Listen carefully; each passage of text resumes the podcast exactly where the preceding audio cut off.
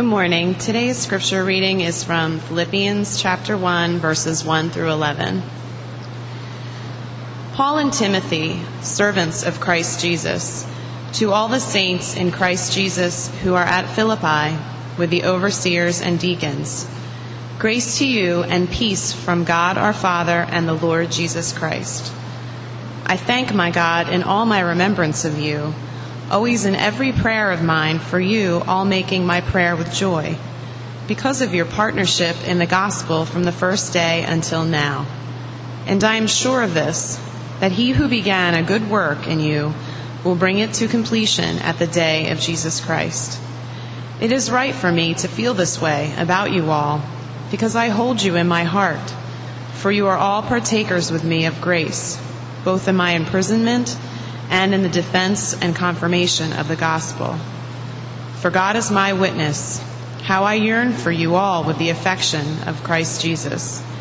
And it is my prayer that your love may abound more and more with knowledge and all discernment, so that you may approve what is excellent, and so be pure and blameless for the day of Christ, filled with the fruit of righteousness that comes through Jesus Christ to the glory and praise of God. This is the word of the Lord. Good morning. Uh, this summer, I'm going to take a minute before every sermon and give you a little uh, reminder of who we are as a church and why we exist. Um, today, I want to talk about buildings. So, you are obviously hot. It's like watching um, a whole line of traffic you know, in the middle of a rainstorm, all these like fans flapping back and forth. It looks like windshield wipers this morning. Um, why are we in a hot room with a color scheme that looks like no one actually thought about picking out? Um, you know, why are we in a room like this? We're in a room like this for a couple of reasons. We as a church think it's really, really important that we think very critically about how, about where we meet and how we spend our money on where we meet. Our church spends $26,000 to rent this facility for a year. Uh, I was talking to a friend who's on staff at a church in the suburbs that's not much larger that spends $36,000 a month on their mortgage to sit in a gym.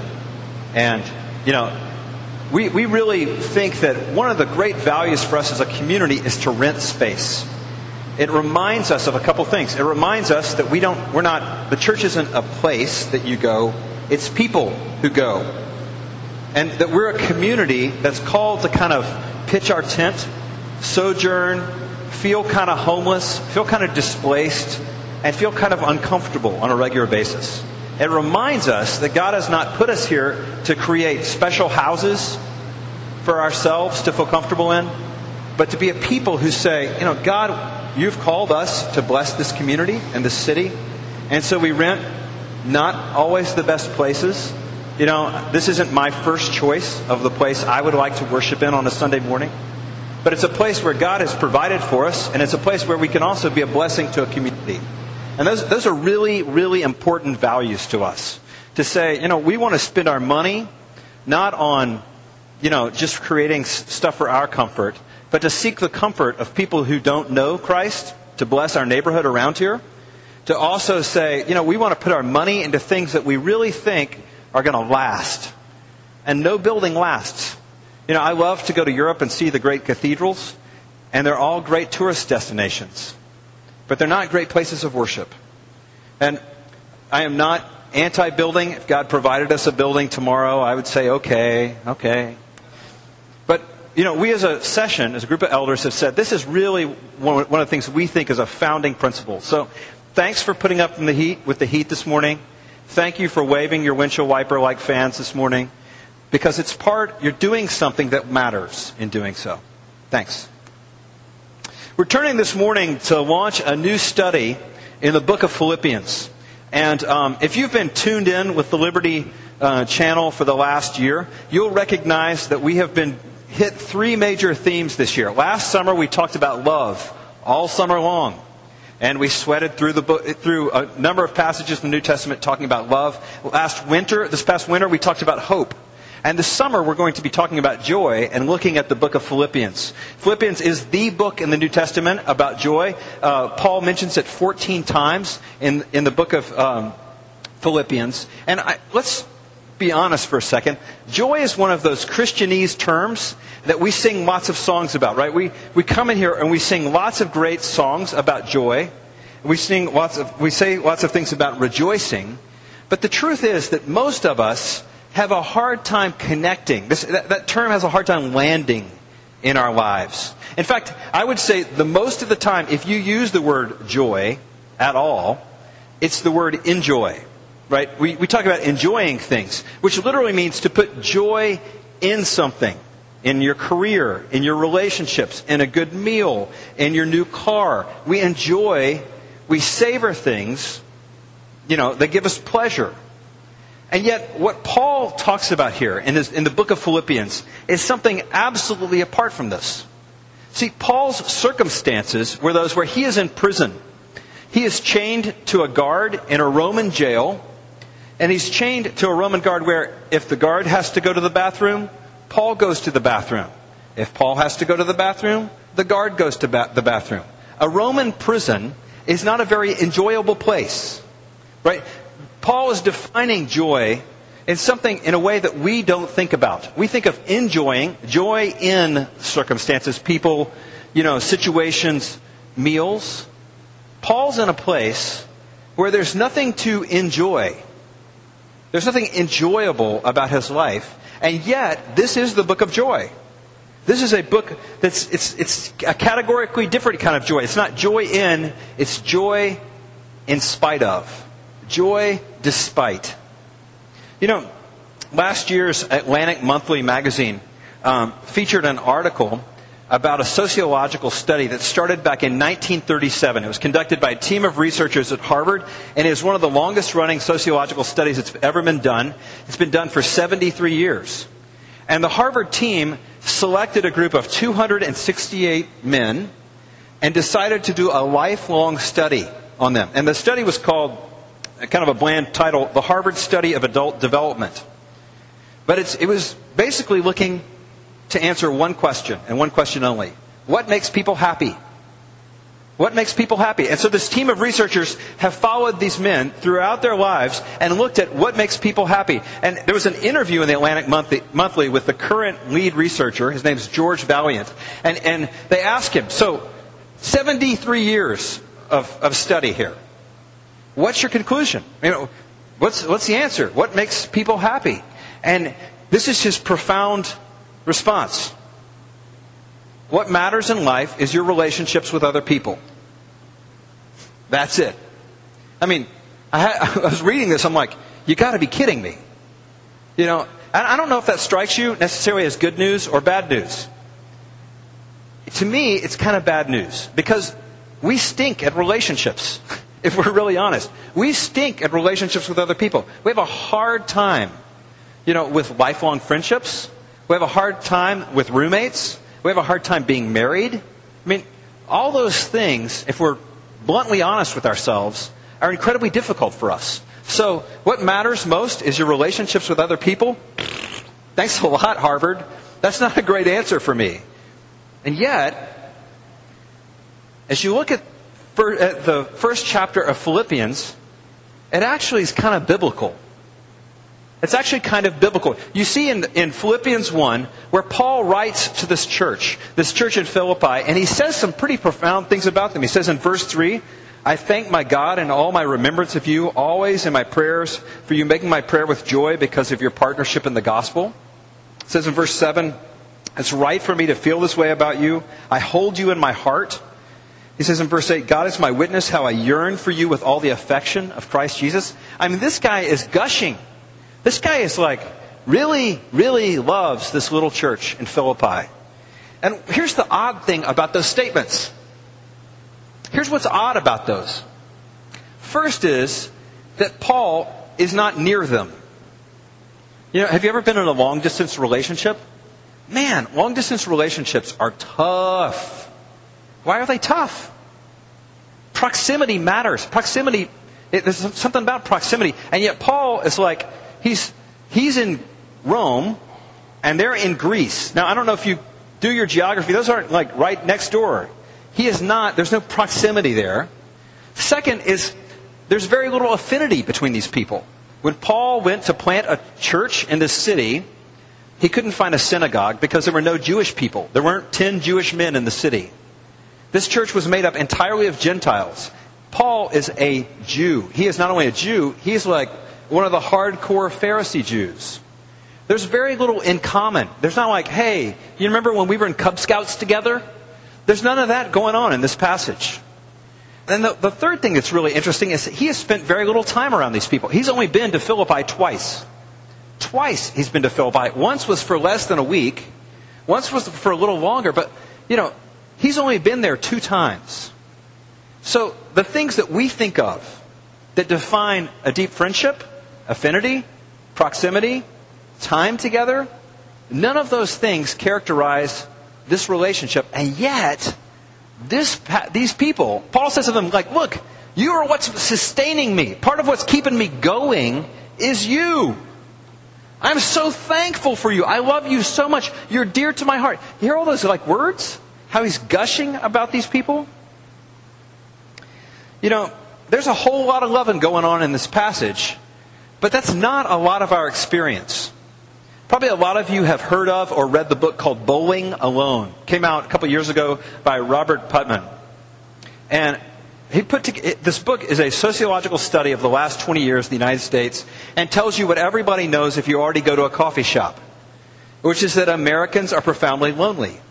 Americans are profoundly lonely in a crowd. This is why we go to coffee shops with our laptops and we drink overpriced burnt coffee while sitting next to other people. And we're doing community because we're all on Facebook at the same time, and we're all writing on other people's walls, and we all have our earbuds in. We're sitting next to people who look like us and who would probably be our friends, but we don't talk to them because we're doing community while ignoring each other.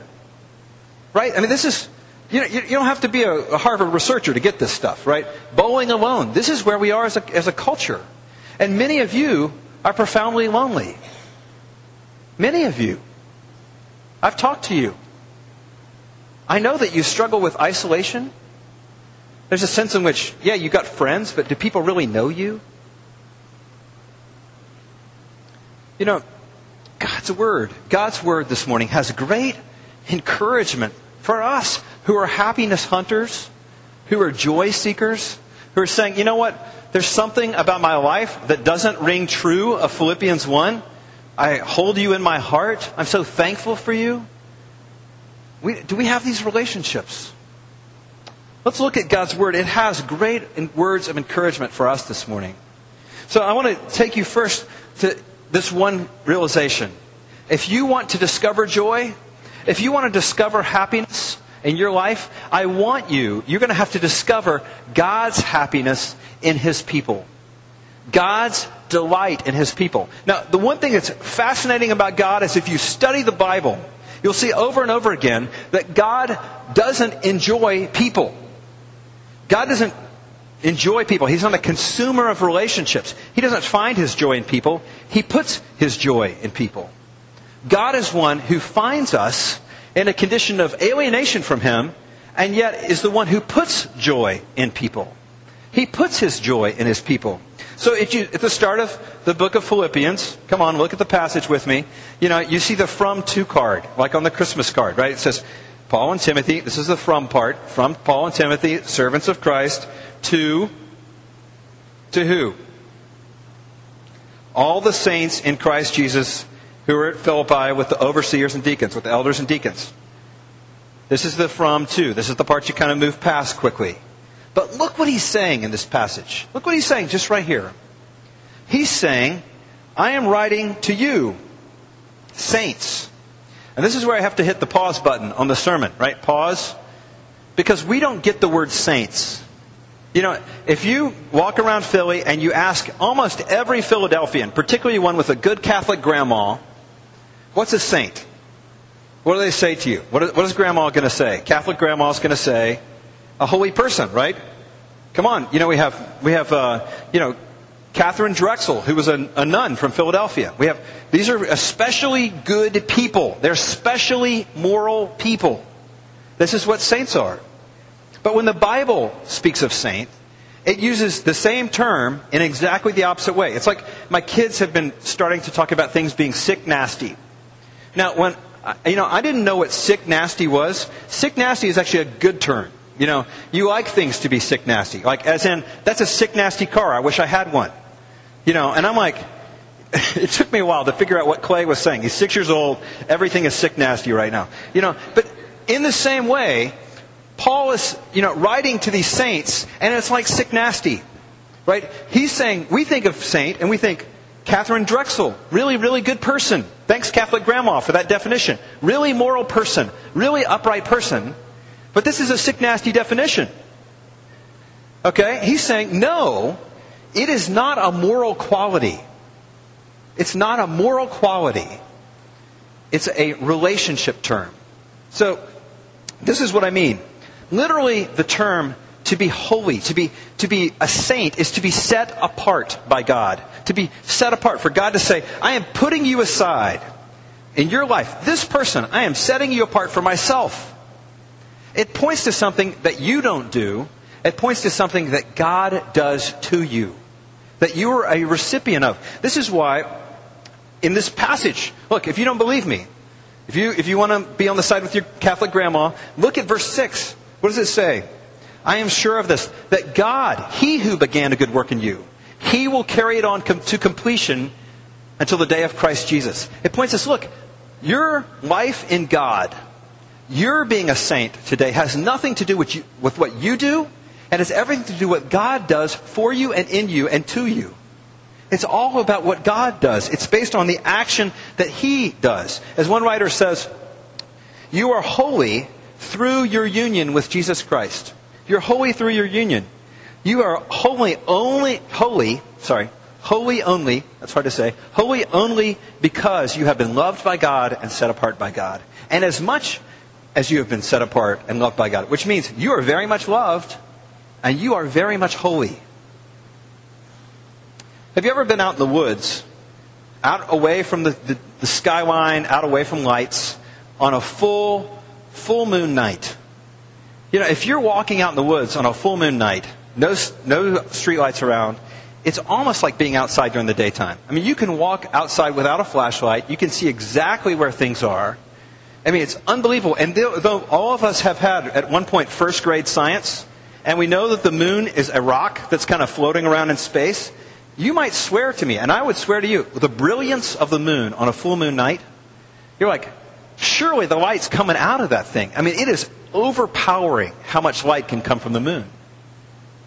You know, but we all know, because all of us have had first grade science at one point or another, that the moon itself gives off no light. It, it's reflect, it reflects. All the light that comes from the moon, no matter what you think that night, is borrowed. It's derived. It's secondhand light. In the same way, the holiness, the reason that God is able to call you a saint is not because of something that emanates out of your life. It's, some, it's secondhand holiness. It's derived holiness. It's borrowed holiness.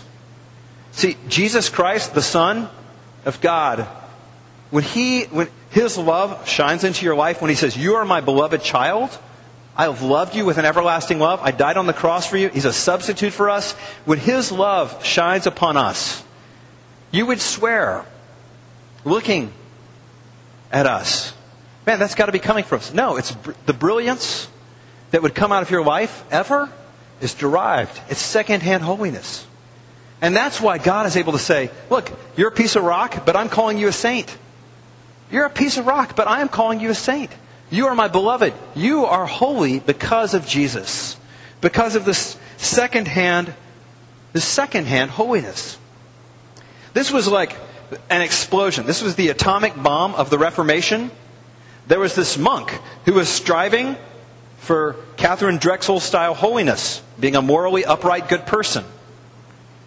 And he discovers in reading the Bible that the only righteousness, the only holiness that comes in a person's life is always secondhand. And you know what the guy does? He gives up being a monk, he starts brewing beer, he gets married, This is guy's Martin Luther, 1517. He, he like hammers this piece of paper on the doors of the church saying, Unbelievable! Secondhand holiness. I'm a saint.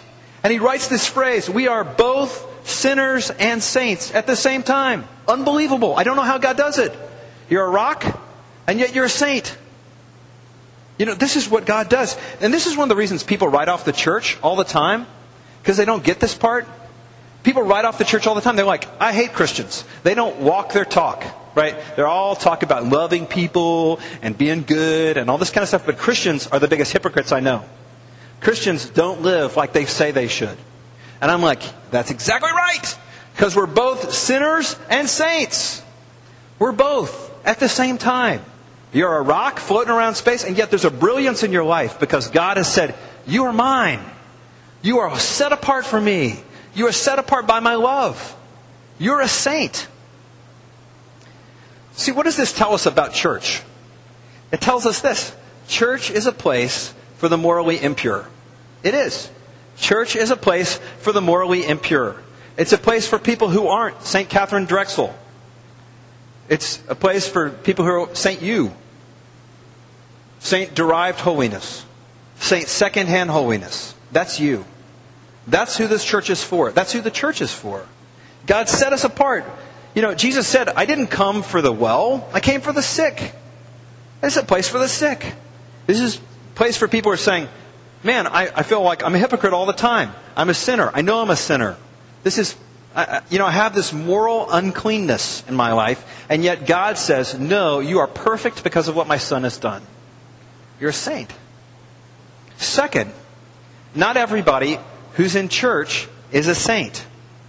Not everybody who comes into church is a saint. You know, as Paul says in verse 1, you have to be in Christ. You have to be in Christ. I heard this week about a woman in Philly who um, had told her parents that she was going to law school, that she'd gotten into law school, so she took the LSAT, and then she told her parents, I won't name the school, but she told her parents, I got into the school, she rents an apartment near the school, she buys books. She posts the schedule for the classes. She hangs out at coffee shops and looks like she's studying. They call her up and she's staying up late at night because she's, you know, she's so busy and stressed out because she's working ahead. Well, this happens for a couple of years. And she's swindling her parents out of money because she really isn't in law school. And her dad happens to be on a train ride one day and talks to somebody else who's supposedly in her class. And he's like, "Don't you know her? You know, have you ever studied with her?" And she's like, "I don't, I don't know who you're talking about. I've never heard of that person before." And dad kind of scratches his head and later on calls the school and they're like, "Yeah, we have no record of your daughter enrolled in any of our classes." Look, it is possible to be in the church, to have the schedule. You know, you got you got your schedule for the summer church activities. You know, you got the book. It's possible to have all those things to show up and be in the right place in the right time, and yet to be disconnected from Christ. To say, you know, I've got all the trappings in my life that look like this is true, but I am not in Christ.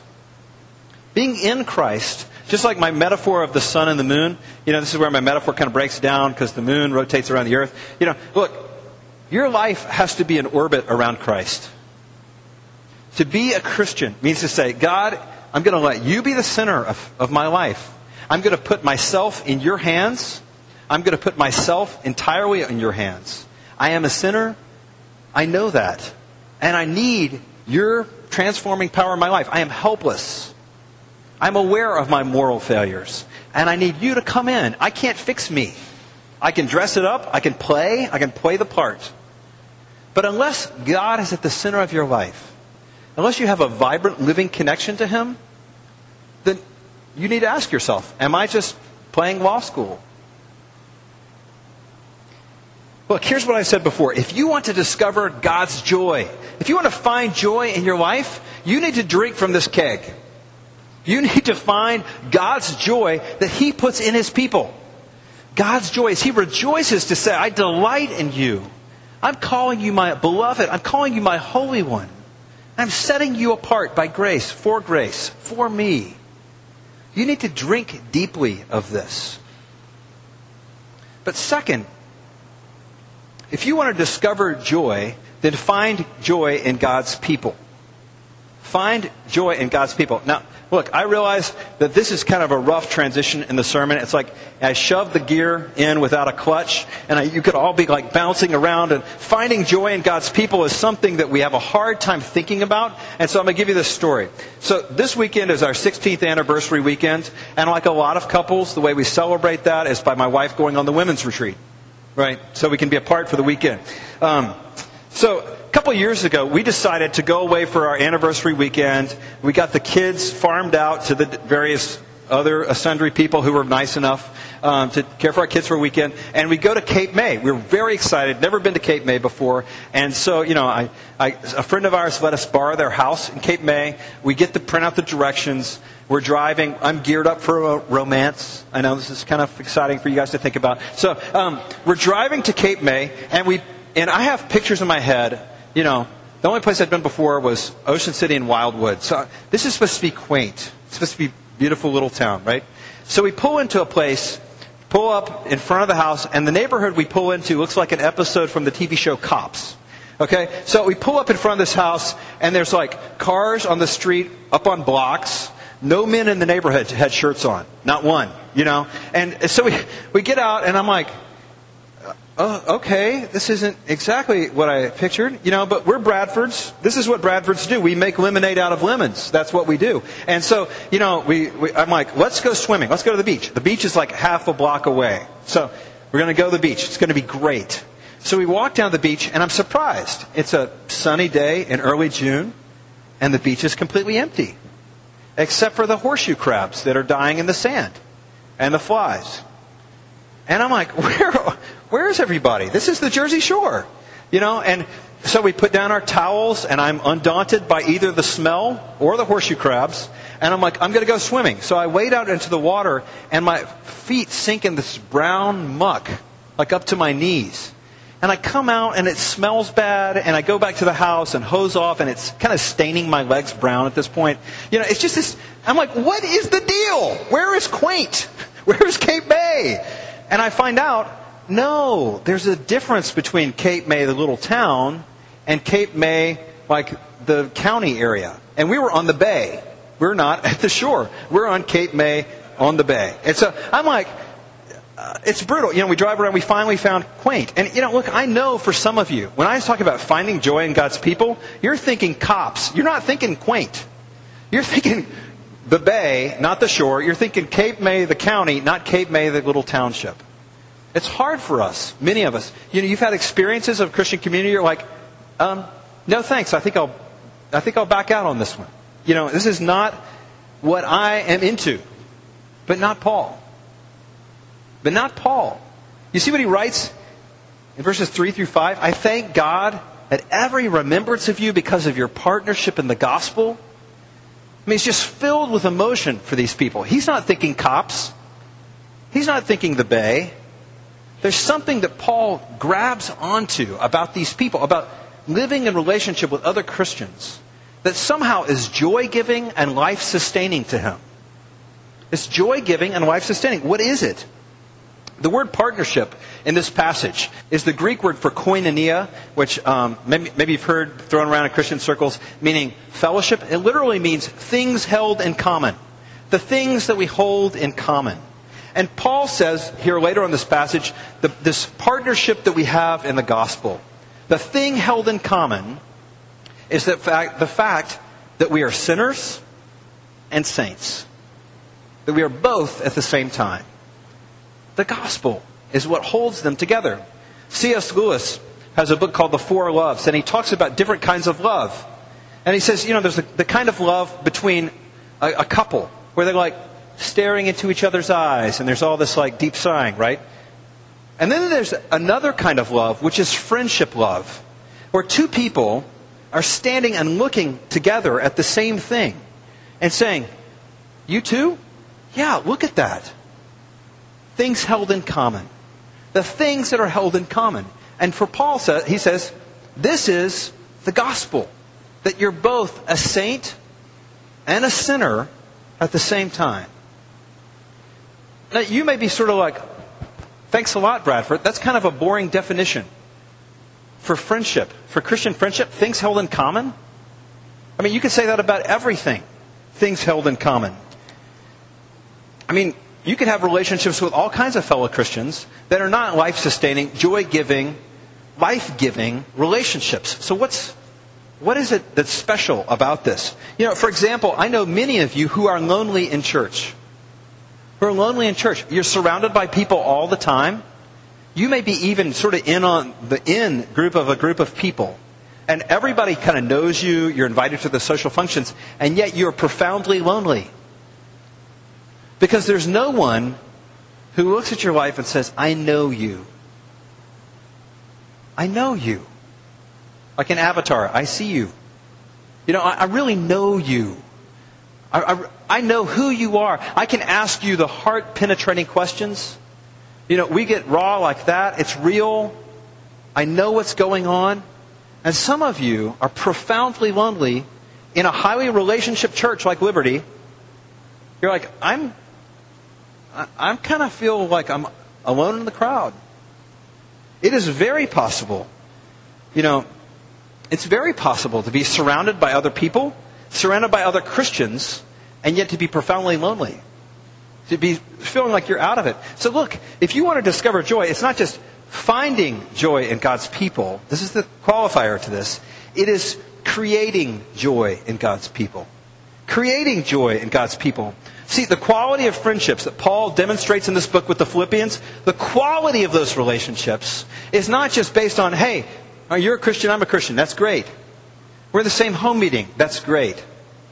There's something more that's going on here. It's only when the gospel is not just assumed in a relationship, but when it's unleashed, when it's exercised, when it's let to run free. I got a crazy neighbor next door. My crazy neighbor has two pit bull puppies. And these puppies are contained in a very small space. Um, you know, they're kind of friendly, but kind of also scary to me at the same time. You know, because they're in this very small place. They, they jump at the fence every time I'm there. They wag their tails, but yet I'm wondering if they got free, would they lick me or chew my hand off? You know, there's something a little frightening about this. And for some of us, thinking about saying, hey, I want to unleash the power of the gospel in my relationships, man, it sounds really scary. You don't know whether this is going to be comforting or really, really dangerous to you. You don't know which it is.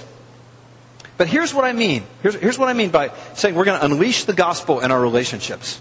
It's when two people say, two people say to one another, You're a sinner, but I know the truth about you. I know that's not the whole story.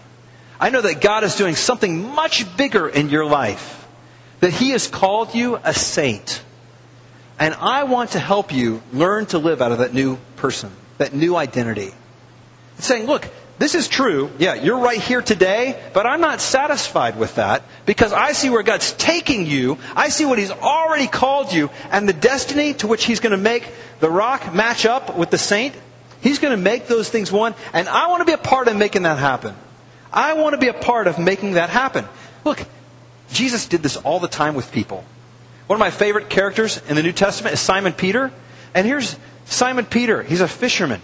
Jesus kind of steps into his life, steps into his boat, and says, Let's go fishing. And you know the story. A lot of you know that, like, Simon captures this huge catch of fish, and he falls down at Jesus' feet and says, Get out of here. Get away from me. I'm a sinful man. And Jesus says, No, you're going to be a fisher of men. Now, I love that story because it's almost like this. I, I, I picture it almost like this in my mind. Jesus saying, Look, this is your junk, Peter. I know exactly who you are. Let's go fishing. Let's go fishing. You know, this is, this is what it means to unleash the power of the gospel in your relationships. Here's your junk. Let's go fishing. You know, this is how Paul prays for them. If you look at the end of the prayer, Paul prays this amazing prayer. They would know who they are. He's saying, look, God is doing amazing things in your life. I want you to know and live out of who you are. So in some ways, I'm, I, I want to sing like the, the Baha Men. Is it the Baha Men song, Who Let the Dogs Out? You know, really bad song from a couple years, Fourth of July. Okay. But, you know, I, I want you, I want us as a church to begin to take, let the dogs out. Unleash the gospel in your relationships. It may feel comforting. It may lick your hand. It may feel really scary. Here's what this looks like. Let me paint you a little picture of what this looks like. One is you get honest. Now, I got to be careful about this because in our culture, getting real and authentic, you know, I just want to be so real. I just want to be honest. That's celebrated as an end in itself. It is never celebrated as that in the Bible. The Bible isn't just like, hey, would you guys just be so honest? Throw up on each other? Here's my junk. No, the Bible is always saying honesty is on its way. It's honesty with a purpose. Honesty for edu- edification. Honesty for like really getting in with somebody's life and saying, I'm a mess and I need you to help me to live out of who God says I really am. I really need you. I don't need just, I don't, who needs authenticity? I mean, aren't you overwhelmed with your own problems? Do you really want to see mine too? There's a difference between saying, hey, I'm authentic, and then I'm authentic with a purpose. Because I really want you to speak into my life, and I want to speak into your life. I want to say, yes, you're a sinner, but you're also a saint. Look where you're going. The second is boldness. Honesty and boldness. And this is where a lot of us are wimps. I mean, I'm, I'm sorry, Liberty, you're a bunch of wimps. Because we don't talk, we don't speak up. Do we ever say, look, that's not who you are. You're not acting like yourself today. You're a saint, and I know it. Do we ever speak in with purpose and say, Why are you doing this again? Why are you living, you know, as if you have no future or hope or there's a direction or a purpose? Boldness. You see this boldness in, in verse 6. You know, if we just started saying this to each other, hey, you know what? God is not done with you. He who began a good work, he's going to carry it on to completion until the day of Christ Jesus. You start saying that to your friends, when they start telling you kind of what a mess they are, hey, God's not done. Let me help you. Let's see where God's going to take you. Honesty, boldness, and we see in this passage prayer. He prays for them. If you just start praying this prayer for your friends, if you just start praying this prayer from verses 9 through 11, I, I, I challenge you to see what God will do over the course of this summer if you begin to pray this for people. Look, Liberty is a good church. I love this church. I really do. And I've seen, you know, man, this is, this is a good church. We were on an elders retreat two weekends ago. And one of the elders said here, you know what's weird about Liberty? Is this is the first Christian community in a long time that I actually would want to be with these people if I didn't have to. Right? You know, you know what I'm saying? Like a lot of Christian communities, people are like, you know, I, I I have to be with them because I know it's the right thing to do, but I'm not sure I really want to be with them. And this elder was like, you know, I really like these people. I actually would like, like to do life with these people. But you know, before we pat ourselves too hard on the back for that, let me tell you this. There, you know what the difference is between a great church and a good church? The difference is not pastors, programs, preaching. It's not buildings, budgets, bulletins, or bands. It's relationships. It's real relationships. You know, churches can have all the pastors, programs, preaching, bulletins, bands, budgets. Honestly, that's what draws people to a church. People are like, oh, this is such a cool place. Oh, look, they have, a, they have special overburnt coffee here too. But that's not what keeps people in a church. What keeps people in a church, what keeps people in church and walking with God is real relationships with one another. Real relationships. Where they say, you know what, you're a sinner, you're a saint. You're a sinner and you're a saint. I know you. I'm going to walk with you. I'm going to be with you. This church is not what I make it. This church is not what the elders make it. This church is what you make it, and you make it, and you make it, and you make it. It is. Last thing for this morning. Would you raise your hands with me? Raise your hands as high as you can raise them. Okay? A little deodorant check for this morning. Right? All right. Look. Now, raise them, if you can, a couple inches higher. Come on, you can do it. You see that? I'm borrowing this illustration from Eric Heron Cole, but look at this. You were able, yeah, all of you said, you can put your hands down. All of you said, yeah, I can raise my hands high. I can raise my, I said, raise your hands as high as you can. And then you're able to stretch a couple inches higher. This is my call to us as a community. Look, we've reached up. We're, you know, some people would say, man, Liberty is a relationship church. But I'm asking you, will you stretch higher? Can you stretch higher as a community? Because I don't think this is just where God wants us to be. I think there's something within grasp that's going to take some extra push. And it's living relationships of purpose. Living relationships, creating joy in other people. I think that's one of the things God's called us to, don't you? Wouldn't you like to be of a church like that where people are like, man, I'm not just here, I'm here. As far as pursuing one another in relationships. I have an exercise for you before we go. If you would take your bulletin, we left a whole bunch of space on the back there for you. And I want to ask you, before we close this morning, to take a moment and to write down three names. Write down three names on the back of your bulletin. First, I want you to write down the name of somebody who you know, who's probably as close as you have to being this kind of friend who speaks into your life, who really listens to you. Would you write down that person's name? Second, you're going to write down the name of someone who you're like, this person should be this. You know, with a little bit of push, with a little bit of reach in my relationships, something could really change. Something could really go there in my relationships. And the third name I want you to write is somebody who's dropped off. Somebody who you know who used to be here, used to be part of your life, or used to be a Christian who's dropped off. Would you take a moment and write down those three names? A relationship that is this kind of relationship, relationship with purpose, with gospel partnership, one that could be, and one of somebody who's just dropped away.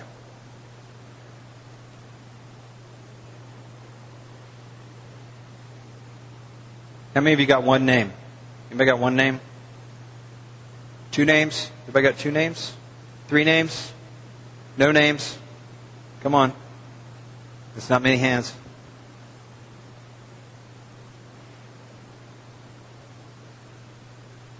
In a minute, I'm going to pray for these people, these words from Philippians 1. Before I do, I want to give you uh, a couple bullets for your gun. So, up here on the, the front, I have a, a paper here that says Christian Identity Statements. And they say, Who am I? And they say things just like we read this morning about being a saint and a sinner at the same time. In fact, these are it's just a list of verses about who you are. And I want to ask you if you'll pick up one of these and use it this week. And you got names on a piece of paper, and I'm giving you some ammo to say, would you go out of this place today and seek God's joy in someone's life? Seek God's joy. Create God's joy in someone's life by speaking, by listening, and by reminding people of who they are in Christ, what God's done for them. I'm going to put these up here after the service, but I'm going to warn you. I'm going to be asking you in two weeks' time if you actually used one of these. So don't pick one of these up. You don't pick up ammo unless you're prepared to use it. I'm going to ask you if you will take one of these, if you'll use it this week in the life of someone else. Let me lead us in prayer for those people whose names you've written down. Lord God, we pray that their love might abound more and more with knowledge and all discernment, so that they may approve what is excellent and be pure and blameless for the day of Christ, filled with the fruit of righteousness that comes through Christ Jesus, to the glory and praise of God. We pray this in His name. Amen.